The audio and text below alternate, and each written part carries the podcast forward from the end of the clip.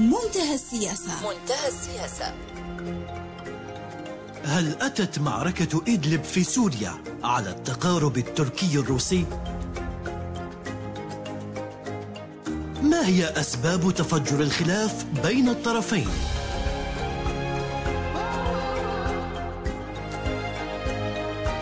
لماذا بدا الموقف الأمريكي غامضا ومرتبكا في دعمه لأنقرة في خلافها مع موسكو حول تطورات الحرب في سوريا. أبعاد وتداعيات الخلاف الروسي التركي المستجد عنوان حلقة هذا الأسبوع من منتهى السياسة. منتهى السياسة. برنامج منتهى السياسة مع مروان والناس يأتيكم كل ثلاثاء بين منتصف النهار والواحدة ظهرا على إذاعة الجزائر الدولية.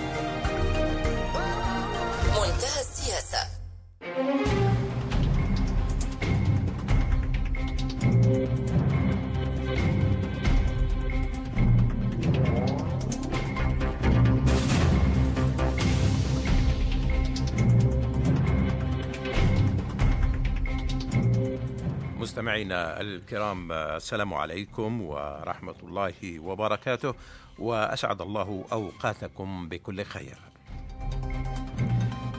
في حلقة هذا الأسبوع من منتهى السياسة سنتطرق إلى التوتر الحاصل في العلاقات الروسية التركية على خلفية المعارك الطاحنة في إدلب السورية.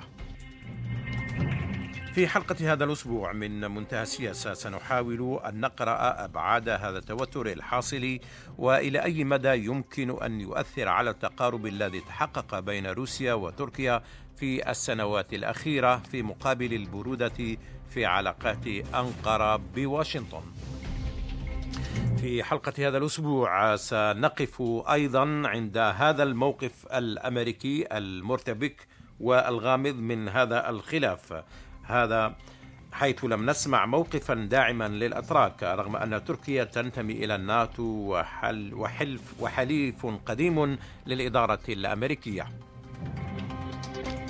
لمناقشة ملف الخلافات التركية الروسية على خلفية المعارك في إدلب سوريا. أرحب بالكاتب الصحفي عبد القادر حريشان والدكتور نور الدين بكيس محلل البرنامج وأستاذ علم الاجتماع السياسي.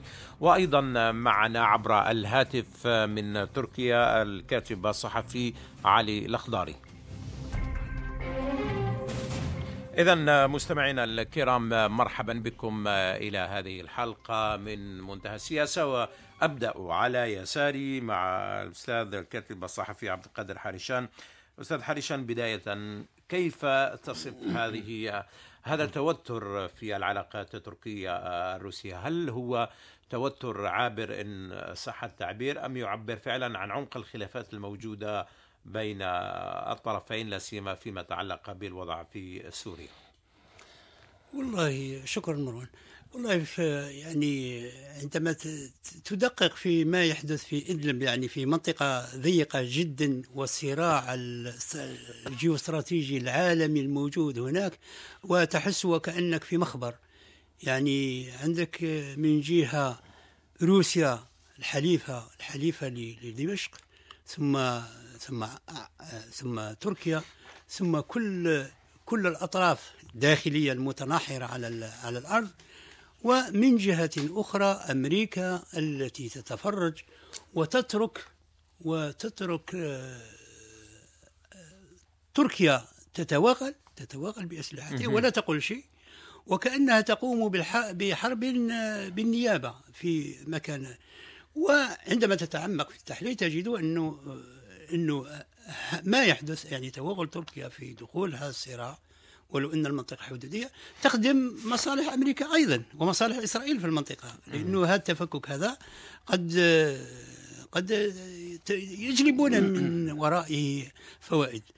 فيصعب الآن يصعب يصعب التدقيق في ما يحدث. أشير فقط أشير فقط إن إن إن هذه إدلب يعني أهمية هذه المدينة. لماذا إدلب؟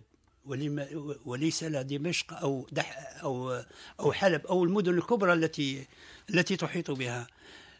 أعتقد أنه هذه هذه المدينة آه، اللي اللي هي مدينة أثرية عندها تاريخ تقريبا 3000 سنة قبل الميلاد وكانت فيها يعني فيها فيها إرث ثقافي كبير وكانت سباقة في الاحتجاجات في في 2011 وكانت كانت يعني تقريبا متمردة على النظام من البداية إلى يومنا هذا ودفعت ثمنا غاليا من الأموات ومن والآن إذا لاحظتم في الصور التي نشاهدها على القنوات الزحف زحف المواطنين يعني المشردين يعني. المشردين الذين يزحفون حول حول تركيا هاربين من الحرب وكأن ال- ال- الأعداء يتصارعون على شيء فارغ من أجل التموقع في منطقة التي يعتبرونها حيوية في الصراع ضد الحكم القائم في طيب. في دمشق. نعم لنسمع رأي ال- الأستاذ الكاتب الصحفي علي الاخضاري الموجود معنا من من تركيا من إسطنبول آه، تحديدا. آه، أستاذ علي يعني هل هذه الخلافات الآن التركية آه، الروسية هي خلافات عابرة أم عميقة؟ على خلفية معركة إدلب وهجوم الجيش السوري. علما أن إدلب باتت هي آخر معاقل المعارضة التي آه، تدعمها آه، تركيا.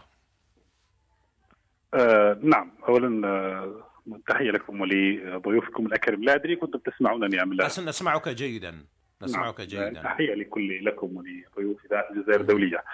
بداية بالنسبة للعلاقات الروسية التركية في الخمس سنوات الأخيرة منذ ما يسمى بحادث إسقاط الطائرة يستعصى يستعصى على الباحثين وعلى آه، الباحثين في المسائل ال- العلاقات الدولية والمسائل الجغرافية السياسية توصيف هذه العلاقة. فهي ما بين الخلاف تارة وما بين التصعيد في ملفات عديدة وما بين إلى الاتفاق المفاجئ. فللتذكير فقط. آه، الملف السوري بما أنه موضوع الحال كم من مرة وصلت. وصلت الصراعات بين روسيا وتركيا إلى حد المواجهة؟ ثم فجأة نجد وفودا في أنقرة وآخر في سوتشي واتفاق على أرضية أستانا. أستانا واحد واثنين ولا لا ندري كم وصل الرقم الآن. واتفاق سوتشي الأول والثاني.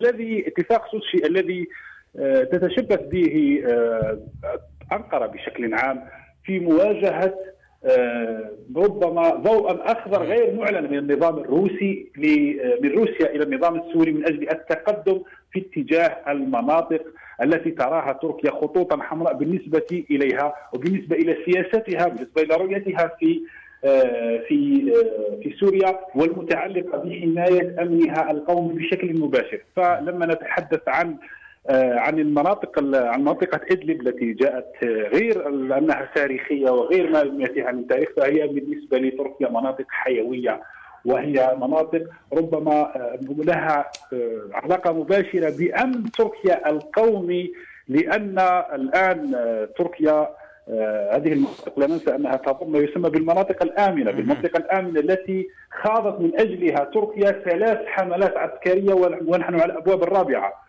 الآن آه، في آه، الشمال السوري.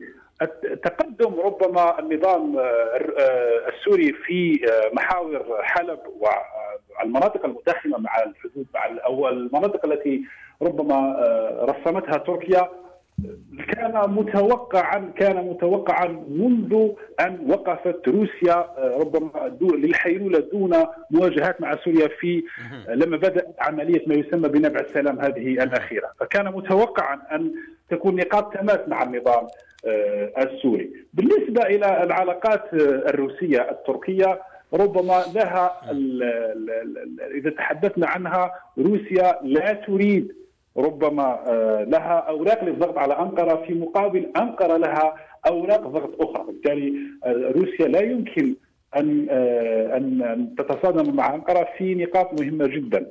تاريخيا كانت تركيا ربما يعلم العام والخاص أن تركيا كانت منطقة الحراسه المتقدم بالنسبة لحلف الناتو. تركيا في إطار الخلافات مع واشنطن استفادت روسيا من التناقضات واستعاده الحليف التركي وهو الآن يلعب نفس الدور بالنسبة لمواجهه في مواجهة ال- آه، حلف الناتو والغرب. في نهاية الأمر ال- المسائل آه، الاستراتيجية تحل وفق مصالح أنقرة وموسكو.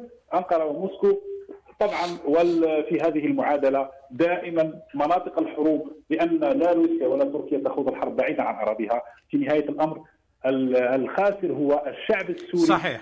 الذي الذي يخسر تكلفة الآن الامم المتحده في آخر إحصائية لها تقول انها حوالي مليون لاجئ في في الثلاثي الأخير في مناطق النزوح في الشمال آه، السوري. في نهاية الأمر طيب نعم. آه، في نهاية الأمر س... الذي الخاسر هو الشعب نعم. السوري. لكن... سنعود سنعود إلى موضوع نعم. المأساة الإنسانية التي نعم. تخلفها المعارك في إدلب. لكن قبل ذلك أعود إلى ضيفي الدكتور نور الدين بكيس حول هذا الموضوع.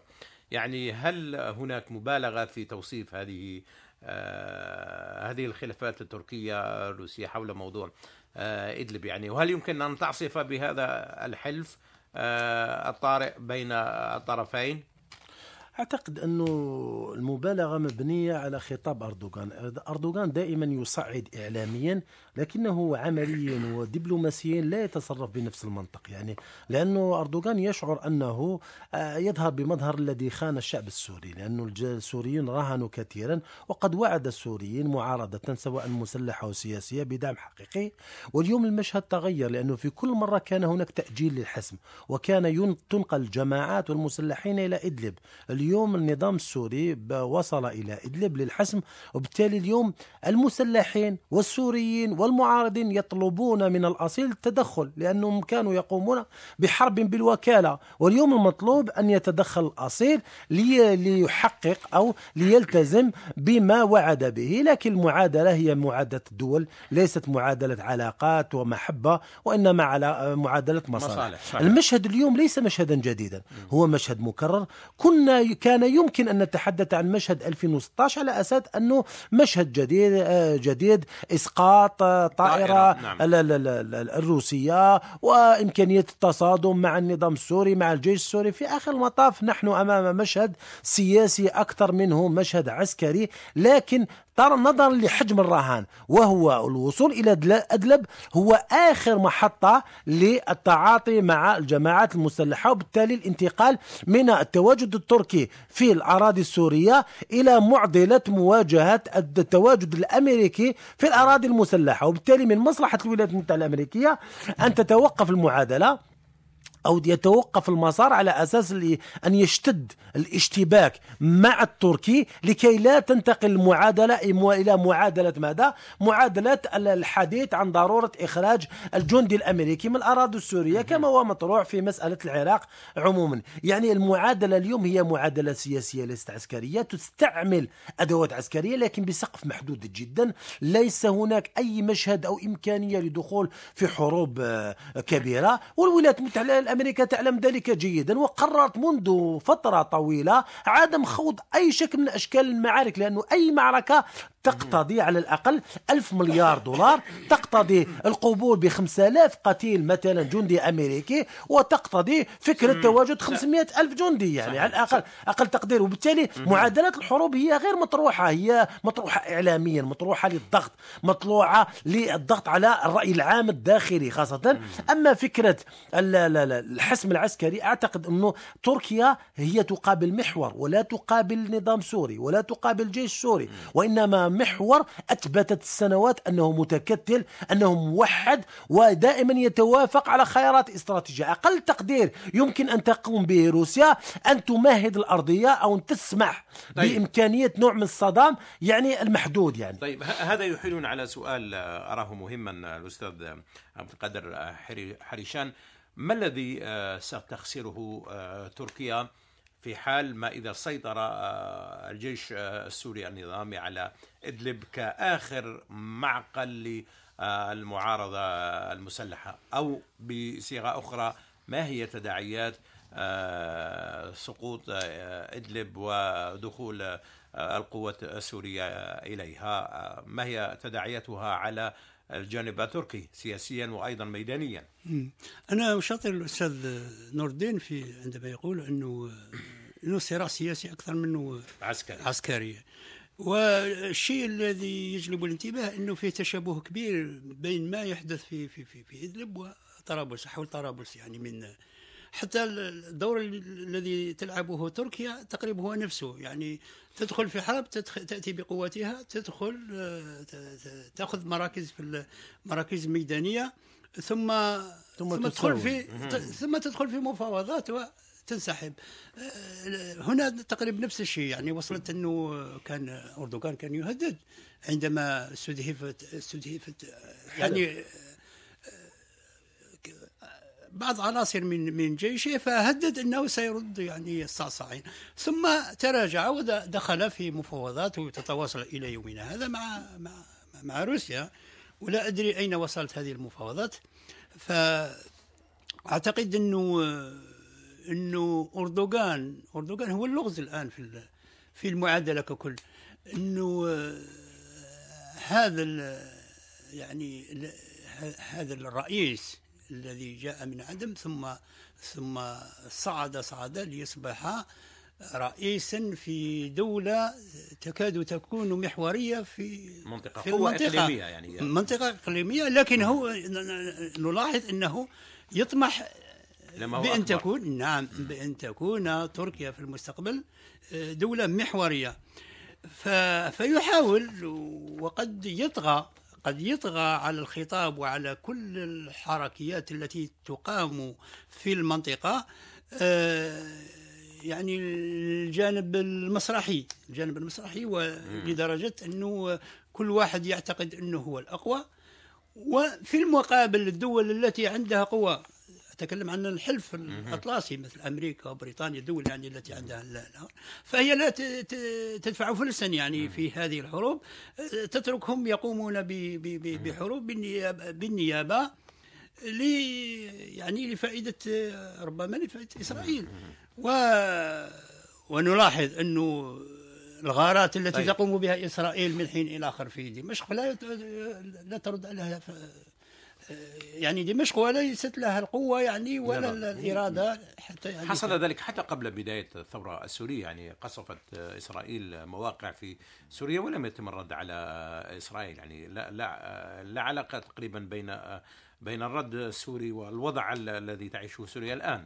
لكن الأزمات الأزمات هذه هذه الأزمات التي ترتبط عن عن ما سمي بالربيع العربي يعني كانت كلها في في صالح إسرائيل وأنتم تعرفون في. المحصلة في المحصلة. حصلة يعني إن صفحة اليوم هي أمس إيه. نتنياهو يقول إنه طائراتنا ت- يعني تمر فوق تمر فوق الأجواء السودانية. السودانية. طيب. والسودان السودان يعني للتذكير فقط كانت أول دولة مستهدفة قسمت على اثنين قبل الربيع العربي. صحيح. حتى نذكر يعني. طيب. نعود إلى ضيفي في في إسطنبول. الكاتب الصحفي علي الأخضاري. يعني نبقى في موضوع آه، إدلب الآن والموقف آه، التركي. آه، ما الذي ستخسره آه، آه، تركيا يعني؟ أو كيف سيؤثر الوضع في آه، إدلب على آه، تركيا؟ وما هو الدور الروسي في هذا الموضوع؟ يعني هذا الغضب آه، التركي وردة ال- الفعل آه، العسكرية الغاضبة. كيف آه، تعاملت معه آه، روسيا؟ آه، هل انحازت للموقف التركي هل تفهمته؟ هل قامت بأي مساعي للحفاظ على الحد الأدنى من المصالح آه، التركية في المنطقة؟ طالما أن آه، المعركة هي أيضا معركة مصالح آه، سياسية واستراتيجية. نعم آه، بالنسبة لردود فعل وتصريحات آه، آه، الرئيس التركي آه، رجب طيب أردوغان بالنسبة لهذه بالنسبة لتركيا أيضا مم. على مستوى آه، إدلب إدلب ليست مجرد منطقة نفوذ تركي آه، أو آه، كانت منطقة توسع في إطار النزاع السوري بالنسبة لتركيا إدلب هي منطقة متعلقة مباشرة إلى غاية إلى غاية القامشلي وغيرها متعلقة مباشرة بالأمن القومي التركي. سبب نبع السلام كان هو مواجهة التهديدات الكردية في الشمال السوري الميليشيات الكردية كان الهدف الرئيسي. فبالتالي التواجد التركي في المنطقة هو ذات طبيعة استراتيجيه متعلقة مباشرة بالأمن القومي التركي. وهذا ما يفسر رده الفعل التركية السريعة من خلال نشرها حتى ربما التواريخ وراجمه التواريخ ومضادات على في في المنطقة. ومسارعة أردوغان بالتهديد بالرد على تقدم الجيش التركي تقدم الجيش جيش النظام السوري في المنطقة. إضافة إلى ذلك آه، مردها ردة الفعل هو أن تركيا وكأنها آه، فهمت الموضوع على أنه كان ربما تنصلا للشريك الروسي من ضماناته التي قدمها وفي ذروة تقدم عملية نبع السلام في الشمال السوري كانت هناك تفاهمات عندما بدأت عملية نبع السلام في إطار بناء المنطقة الآمنة وغيرها في الشمال السوري تقدم آه، ربما لم تلجمه وتوقفت عملية نبع السلام على اثر تفاهمات روسية تركيه روسيه بالدرجة الأولى ووقفت الشرطة العسكرية الروسية كحيلولة كحائل ما بين القوات التركية والجيش السوري في المنطقة وبدأت ما يسمى ب الدوريات المشتركة في المنطقة وغيرها، فبالتالي الآن تنصل روسيا روس انقره تفهم الموضوع على أن آه، روسيا تغض الطرف آه، على آه، على ربما تقدم النظام السوري في المنطقة. دعما له في في في, في انتظار توافقات أو ربما ما ما هو مرتقب من أجل آه، أي حل يكون في سوريا. فبالتالي الذي يملك الأرض الذي يملك النفوذ هو الذي يملك ورقة التفاوض وبالتالي سحب ما بقي من أوراق من أيدي المعارضة آه، السورية التي تتحصن بأنقرة والتي مدعومة من أنقرة بالدرجة الأولى، في نهاية الأمر الأمر ليس مجرد نفوذ، الأمر متعلق بأمن قومي تركي بالدرجة الأولى. فبالتالي تركيا لن تتراجع بسهولة عن إدلب وفي وهذا هو محور وهذا هو محور الجلسات التي جرت في أنقرة وفي موسكو بين الوفدين رفيعي المستوى لحل لإيجاد حل ومخرج في نهاية الأمر. تركيا لا تريد التراجع عن ما حققته في الشمال السوري لأنه مرتبط بأمن قومي تركيا ومرتبط أيضا بنقطة مهمة جدا بالرأي بالرأي العام الداخلي التركي الذي يوجه سهام النقد خاصة بعد التكلفه تكلفه التكلفه البشرية وفقدان ما يبنى أكثر من 15 آه، جندي تركي في المنطقة، هذه العملية الأخيرة للجيش السوري كلفت تركيا ما لم تكلفه ثلاث عمليات منذ درع الفرات إلى غزن الزيتون إلى آه، نبع نبع السلام هذه آه، الأخيرة كلفها ربما ربما مواجهة واحدة مع النظام السوري، فبالتالي الرأي العام الداخلي التركي أيضا حزب العدالة والتنمية يدفع تكلفة أمرين مهمين، التكلفة تكلفة الخسائر خسائر البشرية من الجنود الاتراك وغيرهم، وهذا له تأثير كبير في آه، في الداخل التركي خاصة مع توظيف أحزاب المعارضة للموضوع. والتكلفة الأخرى ما يسمى بتكلفة اللاجئين تركيا. آه، بات منذ ليس جديدا أنها لم تعد تستوعب لم تعد تستوعب اللاجئين جدد مئات الآلاف من اللاجئين على أراضيها لأسباب اقتصادية آه، اولا ولأسباب اجتماعية آه، فربما هناك جدل في الرأي العام الداخلي التركي وحتى ذهبت مجموعة من صدر الآراء هنا في تركيا أن المواطن التركي لم يعد يتحمل سلوكات بعض اللاجئين السوريين في تركيا طيب. المتعلقة بالجريمة المنظمة وغيرها، فبالتالي هناك نعم. علاوة على التكلفة الدبلوماسية وعلى مستوى الاستراتيجي في إطار تناقضات الجغرافيا السياسية، نعم. وأيضا هناك رأي عام داخلي طيب. ربما يواجه حزب العدالة نعم. والتنميه ربما النقاشات في البرلمان مؤخرا كانت صحيح. قوية وعاصفه في البرلمان التركي نعم. ربما تعطي صورة على ذلك طيب أه سأعود إليك بعد قليل أه علي الإخضاري يعني في نقطة الخسائر التي أشرت إليها التي دفعتها تركيا ودفعها أردوغان وحزب العدالة والتنمية لا سيما أمام الرأي العام المحلي ثم أيضا بسبب التكاليف الاقتصادية التي تحملتها تركيا جراء مئات الآلاف من اللاجئين السوريين وفي إدلب هناك حديث عن نزوح. الأمم المتحدة تتحدث عن نزوح تقريبا 900 ألف سوري منذ شهر ديسمبر الماضي باتجاه الحدود التركية. أنا أريد أن أسأل دكتور نور الدين بكيس كيف يمكن للحكومة التركية أن تعوض هذه آه، الخسائر التي لحق لحقت بها جراء الوضع في إدلب. يعني هناك أكيد أثمان ستدفعها أو دفعتها تركيا. كيف يمكن لأردوغان أن يعوض هذه آه، الخسائر؟ هل ستلعب روسيا دورا ما في هذا التعويض؟ هو أردوغان هو قد يتعرض إلى خسائر أخلاقية وليست مادية. تركيا في أحسن رواق لل- للاستنزاف أو ل- لابتزاز. الطرف الغربي الولايات المتحدة الأمريكية وشركائها والطرف الشرقي روسيا وحلفائها. على أساس أنه منذ تقريبا أربع سنوات وتركيا تنتقل من محور إلى محور وتتلاعب بالجميع لأن تركيا تملك كثير من الأوراق التي تستطيع بها أن تفرض نفسها كأحد الأطراف الرئيسية لأي تسويات. اليوم الوحيد الذي له يد على مختلف الجماعات المسلحة والجماعات المعارضة السياسية هي تركيا والتي تستطيع أن تتفاوض معهم وتتحدث معهم. وليست هناك حاجة فعلية لحسم عسكري بالنسبة للجيش السوري إذا وجد حلولا سياسية تقتضي ذلك.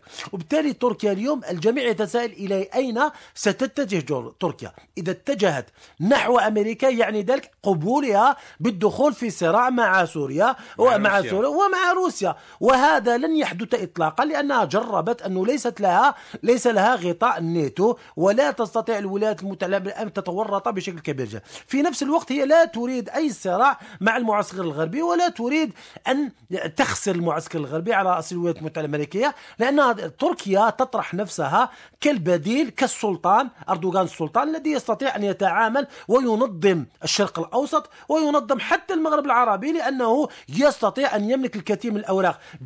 بدايتها إيديولوجية تحولت إلى مادية ونفوذ وسلطة يستطيع من خلالها أن يطرح نفسه كمفاوض يؤدي ذلك البديل وذلك الدور وهذا في مصلحة تركيا. وبالتالي يصبح المشكل الأساسي. كيف يمكن يمكن إقناع المواطن التركي داخليا بضرورة دفع تكلفة تحول تركيا من دولة عادية إلى دولة إقليمية إلى دولة كبيرة لها. تستطيع أن تحقق منجزات استراتيجية مستقبلا لكن حاليا لا يمكن الاستثمار في ذلك اقتصاديا بشكل كبير جدا رغم أنها استفادت من خط الأنابيب الروسي للغاز الذي يمر عبر تركيا وسوف واستفادت من صفقات الأسلحة وهذا شيء غريب رغم, رغم أنها آه، حليف مع عضو ثاني أكبر جيش في الناتو وبالتالي استطاعت أن تلعب على عدة على عدة اوتر على عدة أوراق واستطاعت أن تحصل ذلك. يكفي أن نقول أنه ما تت... أن تتحدث عنه تركيا أنه الجالية الجالية السورية في تركيا هي ورقة ضغط قوية جدا مقابل الاتحاد الأوروبي وهي تهدد الاتحاد الأوروبي في كل مرة أنها سوف تطلق يد تطلق يد المهاجرين. ونفس الشيء تستطيع أن تع... أن تفعله مع ال- الجماعات المسلحة الجماعات المسلحة في إدلب. وبالتالي يعني لا أوراق يمكن تفاوضية الكل يريد. الكل يريد أن تكون تركيا إلى جانبه لذلك تركيا تنتقل من موقع إلى موقع حسب ما تقتضي المصلحة وهذا يدفع الجميع للقبول بالدور المراوغ لتركيا لذلك صبرت آه، الجيش السوري صبر على تركيا وصبرت روسيا على تركيا وصبرت إيران على تركيا والجميع يخطب تركيا لأنه لا يمكن الوصول إلى اتفاقية نهائية بدون الشريك التركي طيب. الذي تملك كل أنواع الأوراق. هل هذا هو واقع ال- الموقف التركي الآن في الأزمة السورية آه، وما هو الدور الذي يمكن أن تلعبه روسيا؟ يعني هل ستكون الحكم أو الطرف الضامن الذي يضمن المصالح التركية في حال سيطرة آه، النظام السوري بشكل مطلق على على الأرض وعلى الميدان؟ يعني ما هو الدور الذي ستلعبه روسيا في الحفاظ على هذه هذا التقارب مع تركيا والحفاظ على آه، الحد الأدنى من من المصالح آه، التركية. هو من المعروف منذ زمن بعيد أنه الحليف الاستراتيجي في المنطقة آه، هو لدمشق هو هو روسيا هذا لا لا لا صحيح. لا غبار عليه ف والآن مع الصراع يعني يعني في تقريبا عشرية الآن من 2011 إلى 2020 آه، يعني آه، صارت روسيا وكأنها هي الناطق الرسمي عن آه، عن الحفظ عن الأسد. فأظن أنه كما قلت في البداية أن المخبر هذا الذي تمثله أدلب إدلب اليوم في في المنطقة تجعل كل واحد بما كما قال الأستاذ الآن أنه يعني ما تقوم به تركيا من من لعب واستعمال كل أوراقها من أجل غاية ما والأطراف الأخرى كذلك. وأعتقد أن روسيا هي أيضا وروسيا بوتين اليوم هي أيضا في حاجة إلى تموقع استراتيجي عالمي. ش- الح- الحليف الحليف الغربي آه، تقريبا غير موجود. غير موجود في الميدان لكن سياسيا هو يرمي بثقله في المعادلة ويتابع كل صغيرة وكبيرة تدور في في في في في في, في, في إدلب. لكن لكن الأطراف المتناحرة بسند آخر لا لا أذكره الآن في في في هذا في هذا المكان. هي كلها تعمل على التموقع يعني في على وإحنا ونحن الآن في بداية معادلة جديدة أو توازن جديد ربما للقارة ككل أنه أنه فيه فيه فيه يعني بغض النظر عن الجانب الاقتصادي اللي هو يعني اللي هو محور الصراع لكن التواجد العسكري الذي تخوضه الذي تخوضه تركيا وإيران و وروسيا في المنطقة تجعلنا نكتشف أنه أنه أنه الصراع الاقتصادي خاصة الذي يشكل تشكله الصين الذي هي اليوم متوقفة في هذه الأيام بسبب المرض أو الوباء. وأمريكا التي هي تخاف على على أن يؤخذ منها تأخذ منها الريادة في العالم. فاعتقد إننا على وشك دخول مرحلة جديدة في توزيع المهام على مستوى العالم يعني تشبه ربما لا تشبه ربما ما حدث في لكن لكن لا نختلف ان ان ان آه أن الذي يملك الأوراق الرابحة أو الذي يملك الكلمة الأخيرة تقريبا في الأزمة السورية وتمكن من قلب موازين القوى هو الطرف الروسي. يعني بعد دخول روسيا على خط الأزمة السورية تبدلت المعطيات وتغيرت بشكل كبير جدا. يعني ما هو لا ما هي الضمانات التي يمكن أن تعطيها روسيا لتركيا في هذا الموضوع؟ يعني هذا التقرب أكيد سيكون له ثمن يعني وقبول تركيا بهذه بالنتائج الأخيرة بسيطرة الجيش السوري على الأوراق على الأوضاع في الأرض. ينبغي أن ربما ربما نعود إلى نقطة الصفر يعني ربما نعود إلى نقطة الصفر لأنه لأنه كل الإشكال هنا هو وجود الأسد. يعني هو ذهب الأسد من البداية. يعني الاحتجاجات التي ظهرت وكل ما حدث مترتب على إسقاط نظام الأسد. النظام السوري. الآن في إدلب هو يقول تصريحات العسكريين السوريين يقولون اننا نسيطر على الوضع ويعني فيه زحف كامل على المواقع الاستراتيجية في في إدلب. وكأنه إدلب اصبحت هي هي قلب العالم اليوم.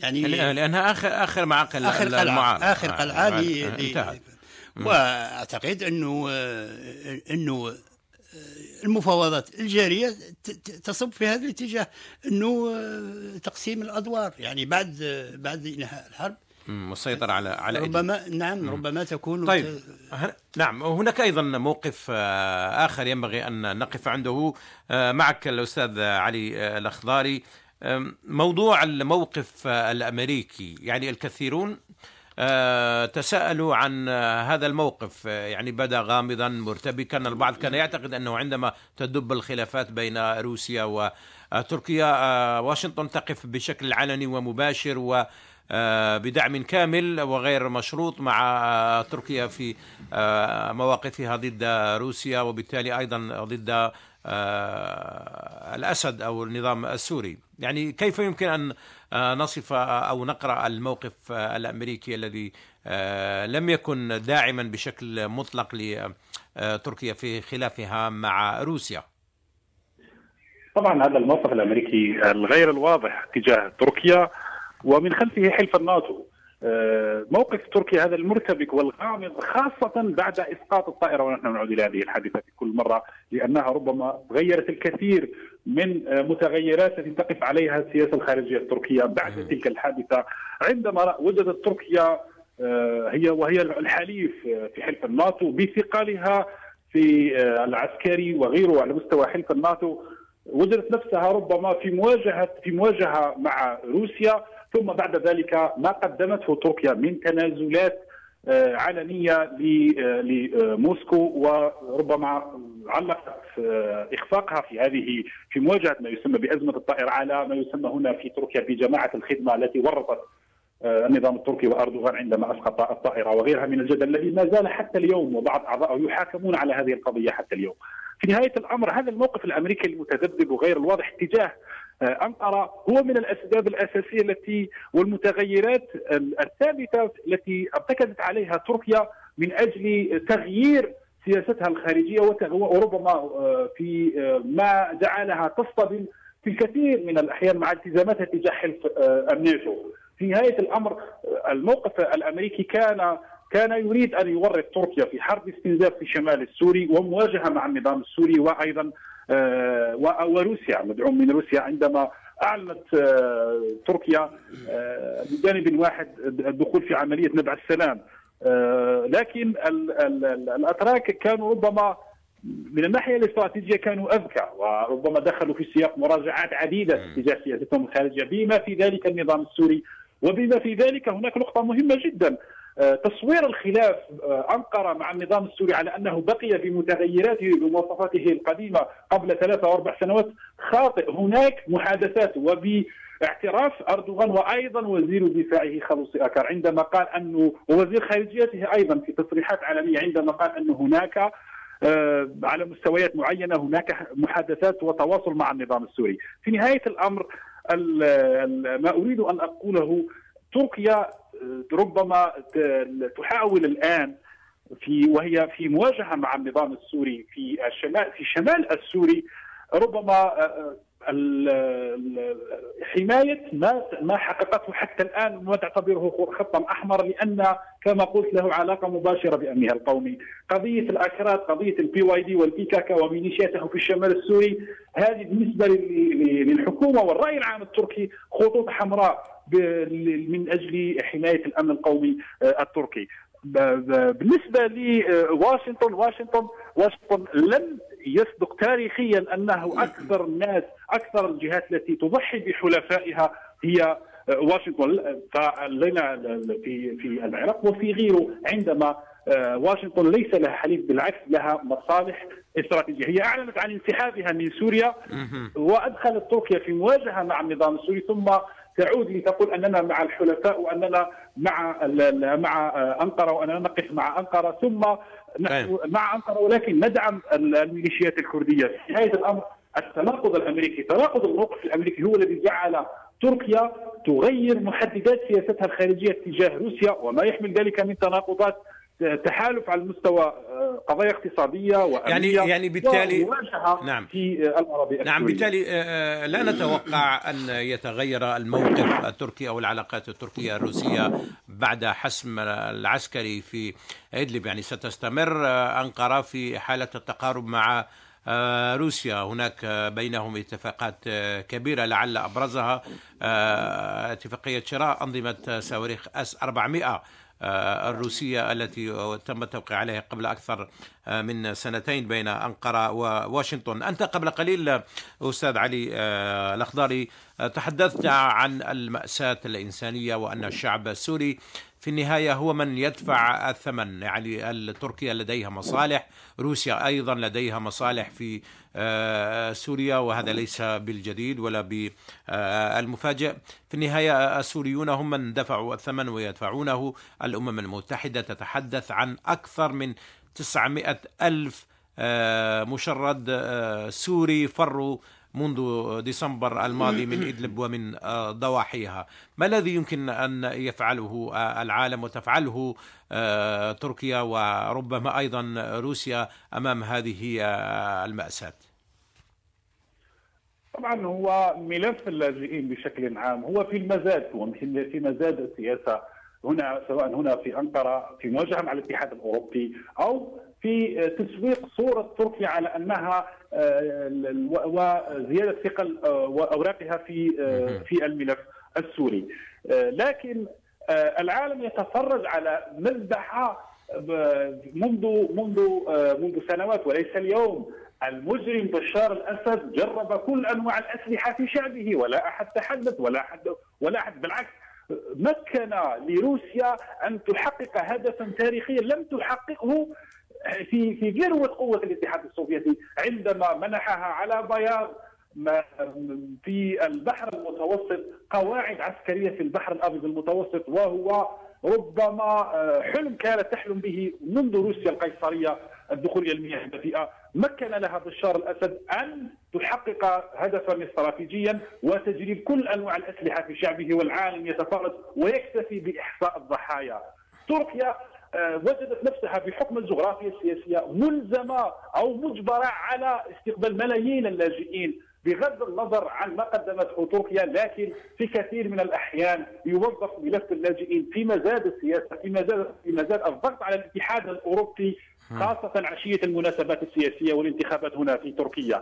آه، بالنسبة أيضا على المستوى الأمم المتحدة تركيا تقدم نفسها على أنها القوة التي تدعم الجانب الإنساني رقم واحد في تركيا. ورأينا كيف سرد أردوغان في الأمم المتحدة ربما إنجازات بلاده في مواجهة في دعم اللاجئين هنا آه، في تركيا.